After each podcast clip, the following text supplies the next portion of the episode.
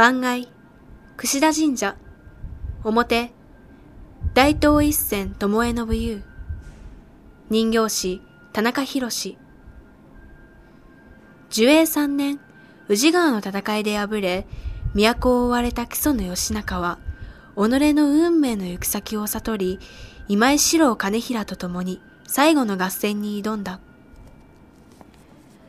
義仲の軍隊300余機は、甲斐の一条次郎の軍隊6000余機の中に突進し、四方八方に敵陣を破って突撃したが、やはり多勢に無勢。最後に義仲軍は主従5機のみとなった。その中に一人の女武者が生き残っていた。それが、巴御前である。巴は、色は白く、髪は長くて、顔も美しく、弓矢や太刀を手にすると、どんな鬼神をも相手にしても負けぬという、一人で千人当たる武人であった。討ち死にを覚悟していた義仲は、巴を呼び出し、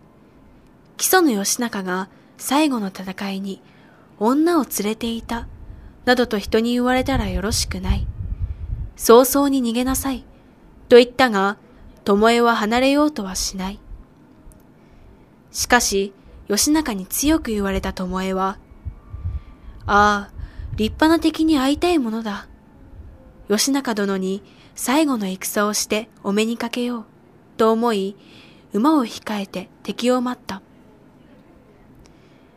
そこに、武蔵の国で有名な女の八郎諸重が三十機ほどで現れた。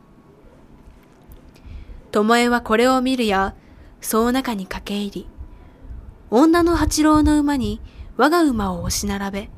相手を掴んで馬の蔵の前輪に押し付け、少しも身動きさせず、その首をねじ切って捨ててしまった。その後、巴は鎧と兜を脱ぎ捨て、東国の方へ向かって離れ去っていった。この飾り山笠は、巴御前が義仲の側近として合戦に加わり、女武者として活躍した一場面である。